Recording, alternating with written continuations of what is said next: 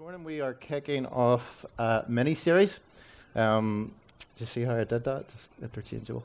Um, kicking off a mini series looking at, at money and more specifically, what does God have to say about money, how we view it, and how we use it. So we've got three sermons in this series, and then after that, we'll be back into uh, the book of Acts again, um, which has been our ongoing series and probably will be until about 2028. Um, before I say anything further on this, I just want to acknowledge that this can be a hard thing to have a church wide conversation about, especially in uh, the current climate, because we're in the, in the middle of a, cost of living crisis, aren't we? Um, gas prices within the last week have gone up by uh, 56.3% locally. Um, if you're a parent of a child who goes to school, then you've probably just taken a really big hit on school uniforms during the summer. Um, up until last year, all three of our boys were in primary school. Um, in September, there, or at the end of August, our eldest boy started uh, big school, and we were just quite shocked by just the, the step increase in, in just how much uniform and branded sportswear and all that sort of stuff is required. Um, so, from the outset, I just want to say I get it. Um, I get that this is this can be just difficult for some of us, and I, I, I want to try and approach this sensitively um, and without, um, without anybody feeling like judged or, or a sense of shame. And, and I wasn't actually planning to say this, but interestingly, I was not so long ago, I was on a, like a, a group chat, and somebody was looking sponsorship. Um, and they kind of took a bit of an aggressive approach in terms of how they were going to get that sponsorship. And so at Ben Couples, I've noticed you haven't given yet. right? So that, that happened. And it was done in, in humor, but actually it didn't make me feel wonderful, right? Um, it made me feel a little bit judged. And uh, needless to say, I wasn't too happy about it. Um, but, like, I, I, I would hate for any of us to kind of feel like that this morning or over the next few weeks as we just approach this topic together. So um, just know that, that, that there's grace in this place. Um, we all come to Jesus uh, equally as his sons and daughters, and we all approach the throne of grace. And uh, he, is, he is with us, so he is. Um, maybe for some of you, it's been really tight and really hard, and the last thing I want to do over the next wee while is, is make you feel even worse or, or, or make you feel burdened. But actually, what I want to do, whether you're living with plenty or whether you're living in need, is point you towards Jesus. And we know from the scriptures, don't we, that when we're facing storms, that he's the best person to have on our boat, isn't he? Yeah? So we want Jesus in our boat. We're in a, a bit of a storm, this cost of living crisis. If you believe the media, um, which this time I do, actually, it looks like it, it might get a little bit worse before it's going to get better. But what I want us to do over this season is make sure we stay close to Jesus.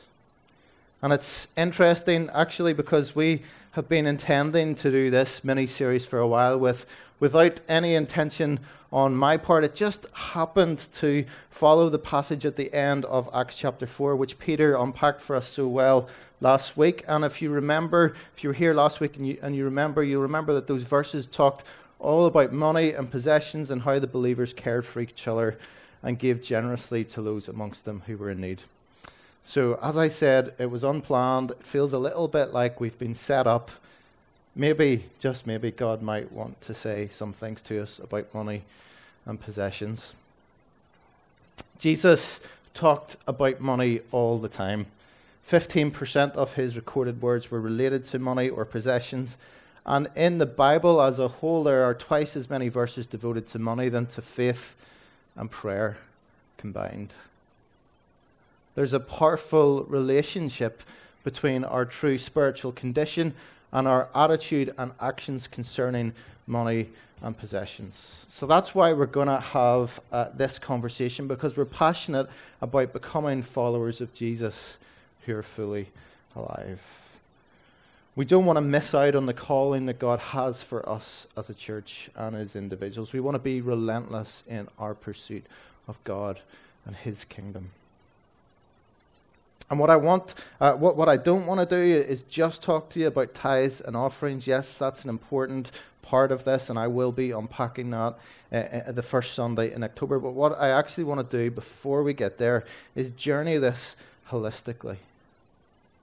If money is causing you great anxiety and stress, then my prayer over this series is that God would lead you to the place of trust, and that as we journey this together, you can know true freedom. Perhaps you're sitting here today and, and maybe you're just aware that perhaps you've just made some unhealthy choices around money. And my prayer for you is that you can know God's grace and you can know His love and you can receive wisdom to be able to handle and steward what God has given you. And then I'm also aware that for some of you sitting here today, you have actually been really faithful stewards of what God has given you. And perhaps you're kind of listening to me. We did a similar series, more or less the same series back in 2019. And perhaps you've listened to some of this stuff before. Um, but, but actually, I, I, felt specifically that God um, wanted to say, Well done to some of you. You've sowed generously into God's kingdom, often at great cost. And I felt specifically that for some of you, you actually have authority to model this out and disciple others. And so, um, don't switch you off if you're if you're in that category and you've kind of you've got this. It's clicked, because actually, you have a responsibility and authority to model this out and to teach others and to disciple others. And one of the wonderful things about church being a family is that some of you get to, to mother or father or big or be big brother or big sister in so many different ways. So just know that you have permission to do that. So let's pray together before we go any further.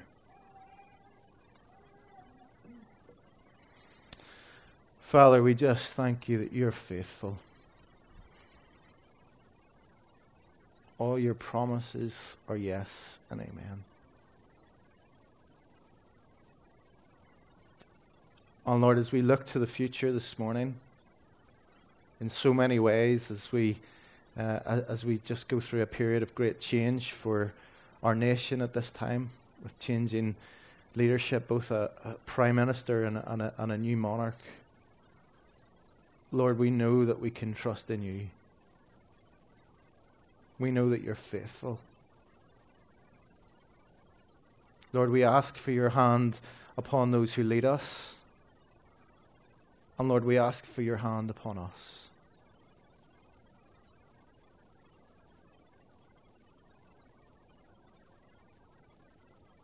That this morning, as we, as we begin the journey this together, we'll know your peace just resting upon us, just soothing our hearts, that we'll know you as Father, who cares for us, who provides for us who's actually done everything for us.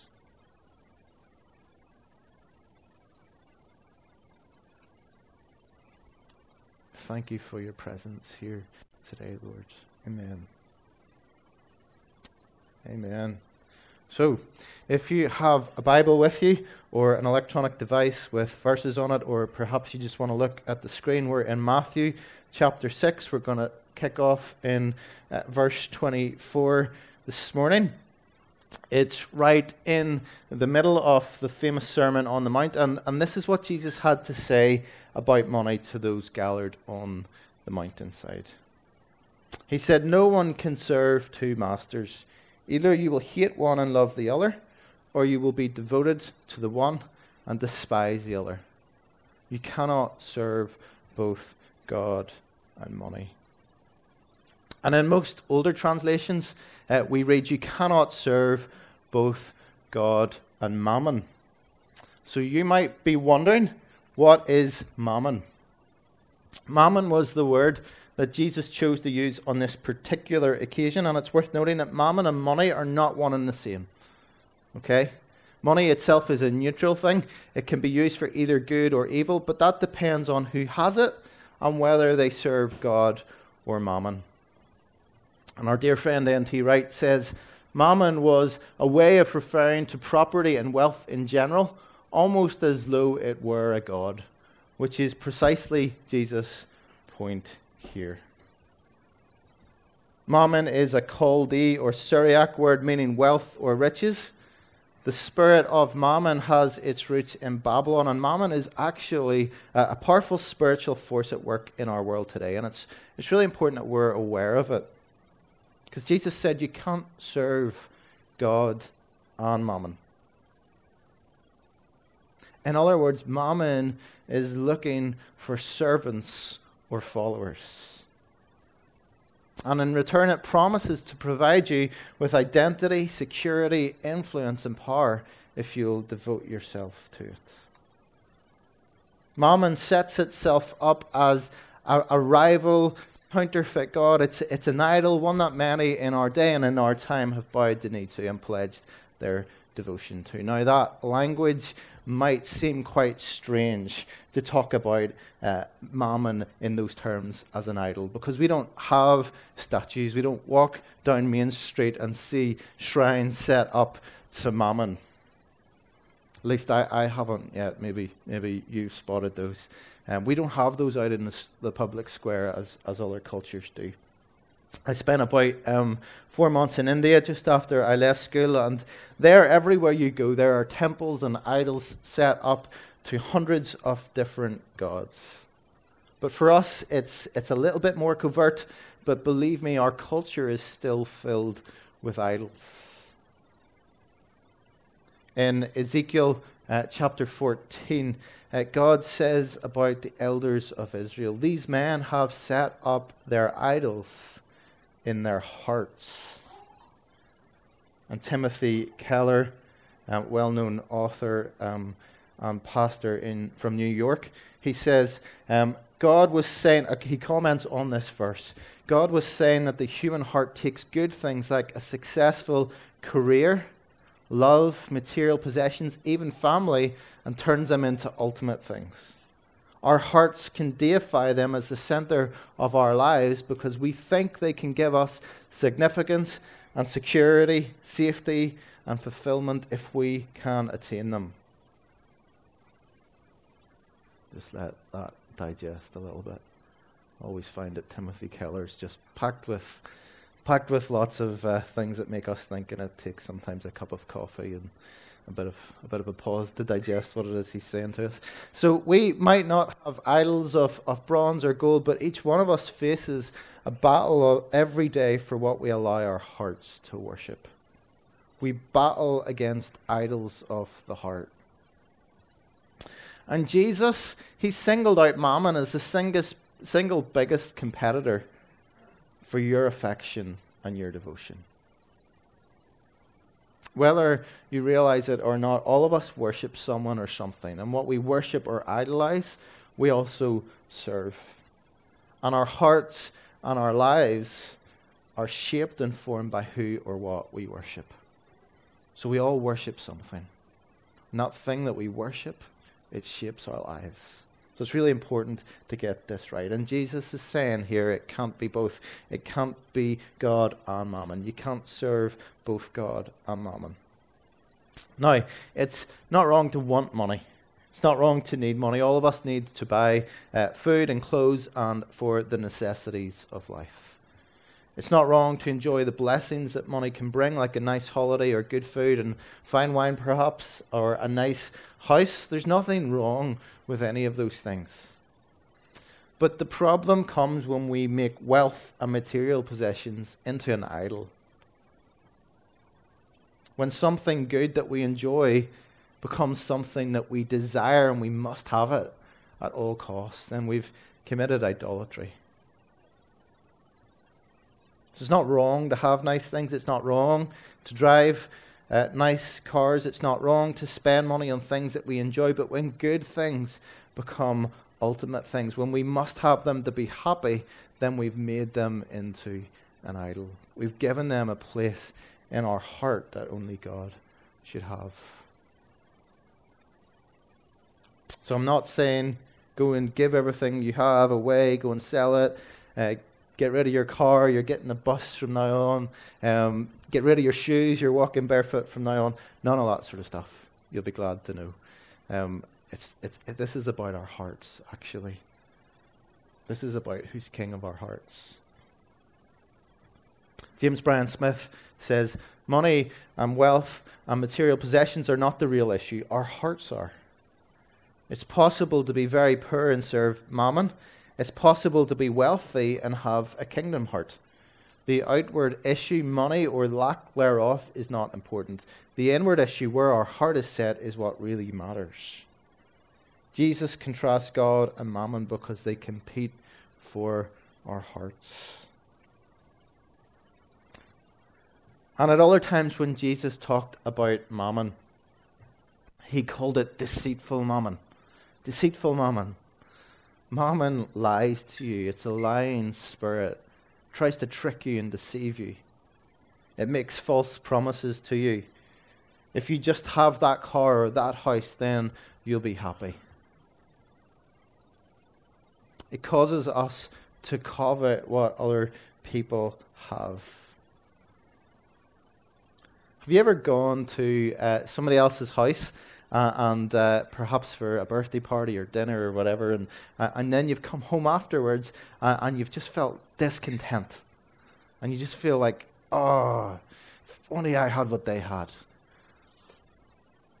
Your house was perfectly fine before you left it and you went over to your friend's house. But then, whenever you came back, you started to feel discontent. And you were sitting down afterwards, perhaps, and before you know it, you're on Property Finder looking for a new house. Yeah, I see a couple of people nodding. I'd say that's happened to a few of us. Well, that's mammon lying to us. You need this to be happy. It drives us to buy things we can't afford and make rash decisions to satisfy the desires of our heart. Mammon is also a prideful spirit. It says, I can make it on my own. My security is in my mammon. My security is in mammon. Mammon invites you to put your hope and trust in it instead of Jesus. But unlike Jesus, Mammon is a cruel master. When we serve Mammon, it demands our devotion. Just another few hours in the office, just another weekend away from my family. I'm so close to that promotion, which is going to get me that life changing salary. And once I get that, then I'll stop. Once I have that thing, then I'll be happy and I'll stop spending. And when we serve mammon, we end up placing our health and our relationships on its altar.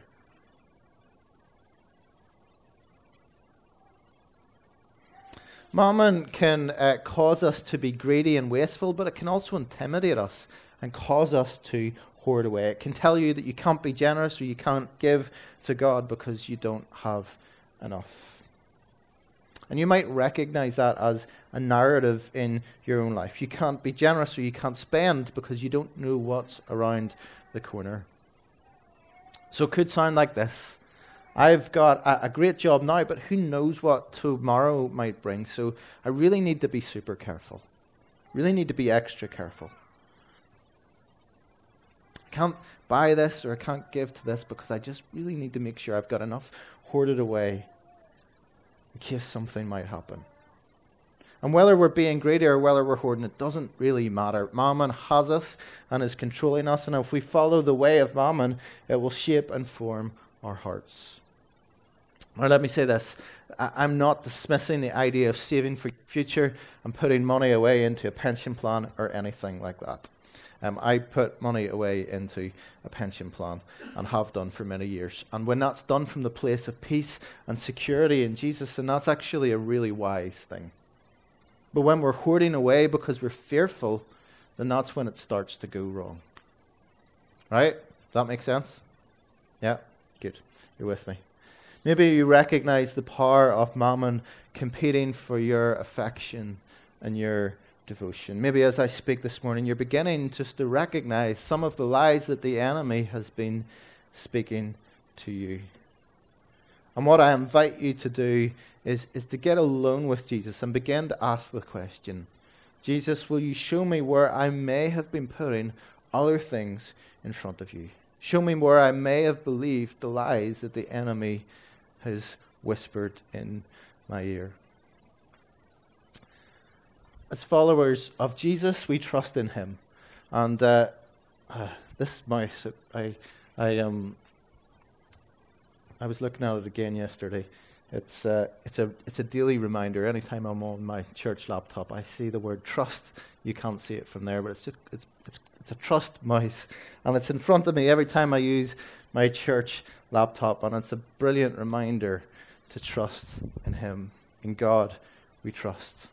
His way is not the way of this world, and He leads us down a different road. Jesus invites us to put our trust in Him as the provider of our needs. Where Mammon says, store up for tomorrow, Jesus says, don't worry about tomorrow. Tomorrow has enough worries of its own. True security can only be found in Jesus. He alone is our hope for the future and our security. True happiness is found in Him.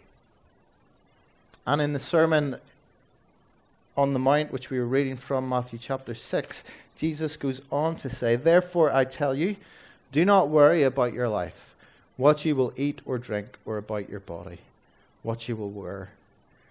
Is not life more than food, and the body more than clothes? Look at the birds of the air. They do not sow or reap or store away in barns, and yet your, have, your heavenly Father feeds them. Are you not much more valuable than they? Can any one of you, by worrying, add a single hour to your life? And why do you worry about clothes? See how the flowers of the field grow? They do not labor or spin, yet I tell you that not even Solomon, in all of his splendor, was dressed like one of these. If that is how God clothes the grass of the field, which is here today and tomorrow is thrown into the fire, will he not much more clothe you, you of little faith? So do not worry, saying, What shall we eat, or what shall we drink, or what shall we wear? For the pagans run after all of these things, and your heavenly Father knows that you need them. But seek first his kingdom and his righteousness, and all these things will be given to you as well. Therefore, do not worry about tomorrow, for tomorrow will worry about itself. Each day has enough trouble of its own. 1 Peter 5, verse 7 says, Cast all your anxiety on him because he cares for you. And as followers of Jesus, we've been invited to choose a different path one of faith and hope and trust in Jesus, who has promised to provide for our every need. So, that song we were singing earlier, um, all your promises are yes and amen. Um, I don't know many of you were here at the end of July, wasn't it, when we did the, the, the encounter night? Give me a wave if you were here.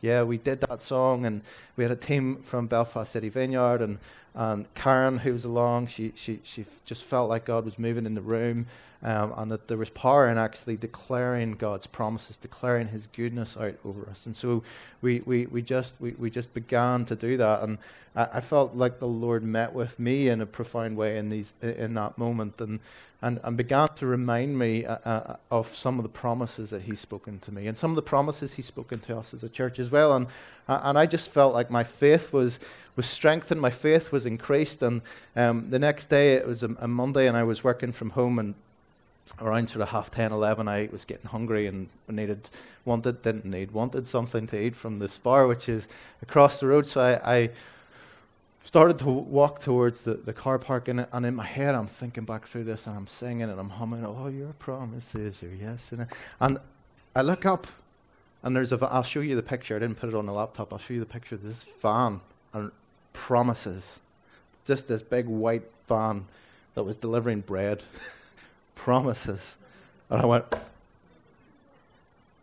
I actually took a picture and I texted Kath. I was like, what? Like, how good is he? how good is our dad that he just throws up reminders like that to us? That he is faithful, that all his promises are yes and amen, that he provides for us, that he is good, that he never leaves us, that we can trust him, that he cares for us. How good is He? And how many times do we forget that? It's so easy to forget that. But let us be reminded this morning that He is King, He is Lord, and He is Dad. And He has us and He holds us. In uh, contrast to Mammon, a harsh master who, that takes from us and will lead us to our death, we have a king who gave up his everything to make us his treasure. And as sons of, and daughters of the King, our identity is found in Jesus. We are sons and daughters of the King. Last night I was just kind of looking through my notes and kind of got to this point and I looked up at the bookshelf, just kind of looking left, and I saw this book just kind of came out towards me. And the book was called I Am Your Father. So I think he wants to, to remind us this morning that He is our Father, that He loves us and He cares for us. 1 John 3, verse 1 says, See what great love the Father has lavished on us, that we should be called children of God. And that is what we are. So Jesus promises us security and provision for all of our needs. So, how can we dethrone mammon and make sure Jesus is the king of our hearts? How can we find freedom in this area of money and possessions. Well, the best place to start is to remind ourselves of God's goodness and kindness. He's the God of more than enough, and He has all that we ever need and more. Psalm 23, uh, we all know it, we all love it. Its words soothe our souls, and its truth dethrones the idol of mammon in our hearts. And this is just one of the wells that I love to drink from. There's so much promises that God has packed into uh, our Bibles, your Bibles, that we can draw from. But this is one of the wells that I often drink from. The Lord is my shepherd. I lack nothing. He makes me lie down in green pastures. He leads me beside quiet waters. He refreshes my soul. He guides me along the right path for his name's sake. Even though I walk through the darkest valley, even though we walk through a cost of living crisis, we will fear no evil. For you are with me, your rod and your staff, they comfort me. You prepare a table before me in the presence of my enemies. You anoint my head with oil, my cup overflows. Surely your goodness and love will follow me all the days of my life, and I will dwell in the house of the Lord forever. I love that song, Goodness of God, that talks about your goodness is running after me. It's running after me if you're struggling to trust God, if you're facing a battle of the heart, if you feel like you don't have enough, then get your Bible open and perhaps meditate on Psalm 23. Let its words stir up hope in God's goodness and provision for you. Paul wrote to the Colossians and said, Since then you've been raised with Christ, set your hearts on things above where Christ is, seated at the right hand of God. Set your minds on things above not on earthly things. And that's what we must do. Setting our minds on the truth of who God is and what He says about us will dethrone mammon. Another scripture I often read and meditate on is Psalm 91. This was a dear friend of mine during COVID. Uh, he who dwells in the shelter of the Most High will rest in the shadow of the Almighty. I will say to the Lord, He is my refuge and my fortress, my God, in whom I trust. Psalm 16 Lord, you alone are my portion and my cup. You make my lot secure. The boundary lines have fallen for me in pleasant places. Surely I have a delightful inheritance. And I could go on and on with wonderful verses reassuring us of God's promises over those who trust and follow Him, a promise of security and provision. And one of the things that I've found helpful over the years is to print out some key verses and stick them somewhere handy. Like for a number of years, the back of my uh, wardrobe door had tons of verses, And in uh, times when I was doubting and wrestling about who I was or, or what God says about my future, I just read them out loud as I was putting on my tie or whatever in the morning. And I just declared them over my life. And what happens when we soak in the truth of God's word is that the fears and the lies and the anxiety that the enemy tries to burden our hearts with just begins to loosen and we become planted in his truth. That's why back at the end of July and often as in times of worship we will we will we will corporately do that. We'll declare out God's goodness. Because we know that there's power in that. There's power when we speak out and declare truth. Things happen, lies are broken, and we become planted in His truth.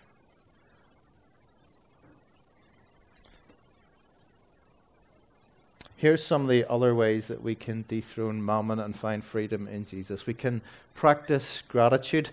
Um, our friend uh, Andy Masters, who leads Lagan Valley Vineyard, often says um, gratitude is the birthplace of the miraculous. Uh, did you ever know? Did you ever notice what happened when there was five thousand hungry people gathering, needing fed? The disciples' focus was on how much they lacked, so they said to Jesus, "We have here only five loaves of bread and two fish." And Jesus said, "Bring them here to me." And he directed the people to sit down in the grass. Taking the five loaves of bread and two fish and looking up to heaven, he gave thanks and broke the loaves. It's so much easier to look at where we lack than to give thanks for what we, what we have, even if it seems like what we have is, is very little. Apparently, the, the average person uh, complains once a minute during a typical uh, conversation. And when you repeat a behavior such as complaining, what happens is that your, your, your neurons branch out to each other to ease the flow of information. Neurological pathways uh, begin to form in your brain, and before you know it, you've become a pathological complainer focused on the little and the lack. But that's not the way we've been called to live in the kingdom. Paul says to the church in Thessalonica Give thanks in all circumstances, for this is God's will for you in Christ Jesus. A number of years ago, uh, I bought a little notebook, and at the end of every day, I wrote down three things that I was thankful for.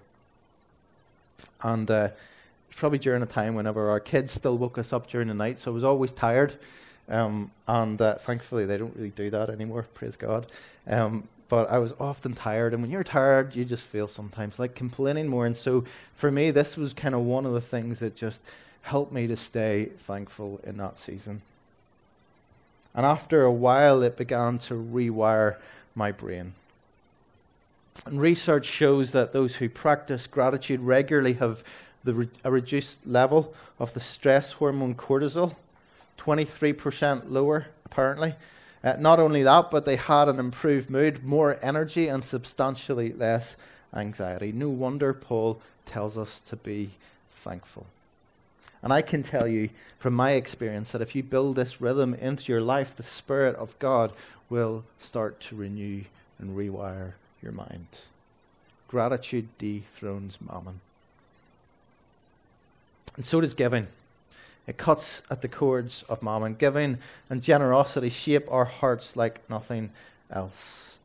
A little earlier in the Sermon on the Mount, Jesus had said to those gathered, Do not store up for yourselves treasures on earth where moths and rust destroy and where thieves break in and steal, but store up for yourselves treasure in heaven where moths, moths and rust do not destroy and where thieves do not break in and steal. For where your treasure is, there your heart will be also. I should know how to say moths because they destroyed our sofa in November. we had a moth infestation in our sofa, and it was like, it was my favorite sofa. I loved it. Perhaps Jesus was trying to teach me something. It had like, you could, you could pull a little lever and it would go up and you could recline, and ah, oh, life's just never been the same since. I should stop complaining, shouldn't I? God is good. Um, but I should know how to say moth. Uh, a few years ago, I was getting a little bit discontented about our house and, and complaining a little bit, and I was kind of going down the line if, if we didn't give away so much for kingdom purposes, then we could have a bigger house and a nicer car and, and all that sort of stuff. And it was just tempting for a while to take the portion set aside for God's kingdom and to spend it on ourselves. And in the midst of my discontent, I felt God say to me, Whose house do you care about more? Your house or my house? What do you say to that? Uh, all right, then. Now, it's not wrong to want a nicer car. It's not um, wrong to want a, a, a, a nicer house. It's not wrong to spend your money on nice things. God's given us money to bless us, but we need to be careful not to let our hearts become more focused on what we need and what we want more than His kingdom. So, whose kingdom do you care about? His kingdom or your kingdom? Jesus says, Seek first His kingdom and His righteousness, and all these things will be given to you as well. We're only here for a moment. So seek first his kingdom. As a church, we've been able to welcome people into the kingdom because of your generosity. We've been able to meet here on Sundays as new people gather to us and encounter Jesus afresh. We've seen healings, we've seen breakthrough, we've been able to afford to pay for kids' rooms and see our children grow in faith. Do you know what I was just uh, just thinking about earlier as, as we were coming in, Heather, uh, was that we've never had to cancel kids. Like, that's right, isn't it? We've never had to cancel kids. So God's provided the people to lead our children. And even though sometimes it's been like, oh, I don't know where we're going to get these people from, we've never had to cancel that. God has been good and He's provided. Last month, um, I reminded us about just how much we've seen God do amongst us over the last five years. It's been astounding. Lives have been changed. We've seen people healed physically and emotionally. We've seen people set free, and many of you have seen God's provision new jobs, better jobs, new homes. We've learnt and we're learning to walk confidently and securely in God's love and grace. And I spent about 10 minutes back in August recounting some of the things that we've seen God do. And so I'm not going to run through that again. But let me just say, isn't it such a joy when His kingdom comes because of our generosity? That's what's beginning to happen here in our community. Little by little, step by step, God's building His kingdom amongst us. And it's a beautiful thing.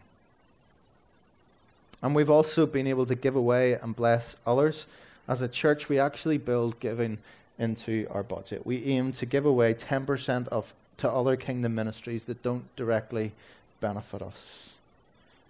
Some of the things we've been able to give to, we've been able to inv- give to invest in Vineyard Churches UK and Ireland as they train and equip the next wave of church planters and leaders. We've been able to give directly to church plants in Larne and Lisbon in Portugal. This year, We've been back in March. We've been able to support churches and Christian ministries in Ukraine. We've been able to give internationally to some missionaries who are bringing the kingdom in the Middle East. We've been able to bless and sow into the wonderful work of Abaana. We've been able to give to other local ministries, including North Down at Storehouse, who are fighting food poverty across this community. We've been able to support the work of CAST ministries, who do amazing work in, in, in Catholic schools right across Northern Ireland. That's not all, it's just some of the ways that we've been able to bless other kingdom ministries. Your generosity has reached way more lives than you probably realize. And I'm not trying to blow our trumpet as a church. We should be doing that. That's part of what it means, just to hold everything that God gives us lightly and to give back and to sow in to what He's doing, not just here, but right across our community, right across the, across the nations as He builds His kingdom. So I'm not blowing our trumpet as a church, but I just want you to know that that's some of the ways that your generosity has been able to actually sow into the kingdom of God. It's reached way more lives than you've probably realized. We know the joy it brings us in our community when the lost come home. And we get to sow into that here in our community as well as sowing into what God is doing in places like Lisbon and Larne and the Middle East and Ukraine. It's a joy just to be part of it.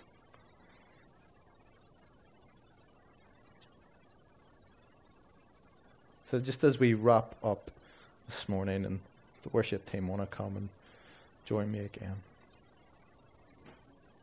We've talked all about how mammon competes for our hearts, and we want to be a people who have our eyes fixed on Jesus. So let us dwell on his truth. Let us soak ourselves in his word. Let us declare out his promises over our lives. Let us become a people who practice gratitude, who build a rhythm into our lives. Go, go to Tesco's on the way home and get yourself a little notebook if that helps you. And just begin to let God rewire your mind. And giving as well. These are just some of the ways that we can dethrone mammon and make Jesus the King of our hearts. And that's what I invite you to do today. So why don't you stand?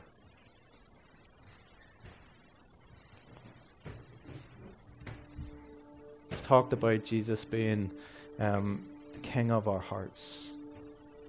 If you don't know Jesus, if you've never asked Him to come and be King of your heart, then there's just an opportunity today to give your yes to Him. And so we'd love to pray with you later and lead you in that. But for all of us, there's another opportunity to say, Jesus, you're King. I serve only you. I trust you. I know that you're more than enough. That you care for me. That you provide for me. So Lord, just now as we as we worship again,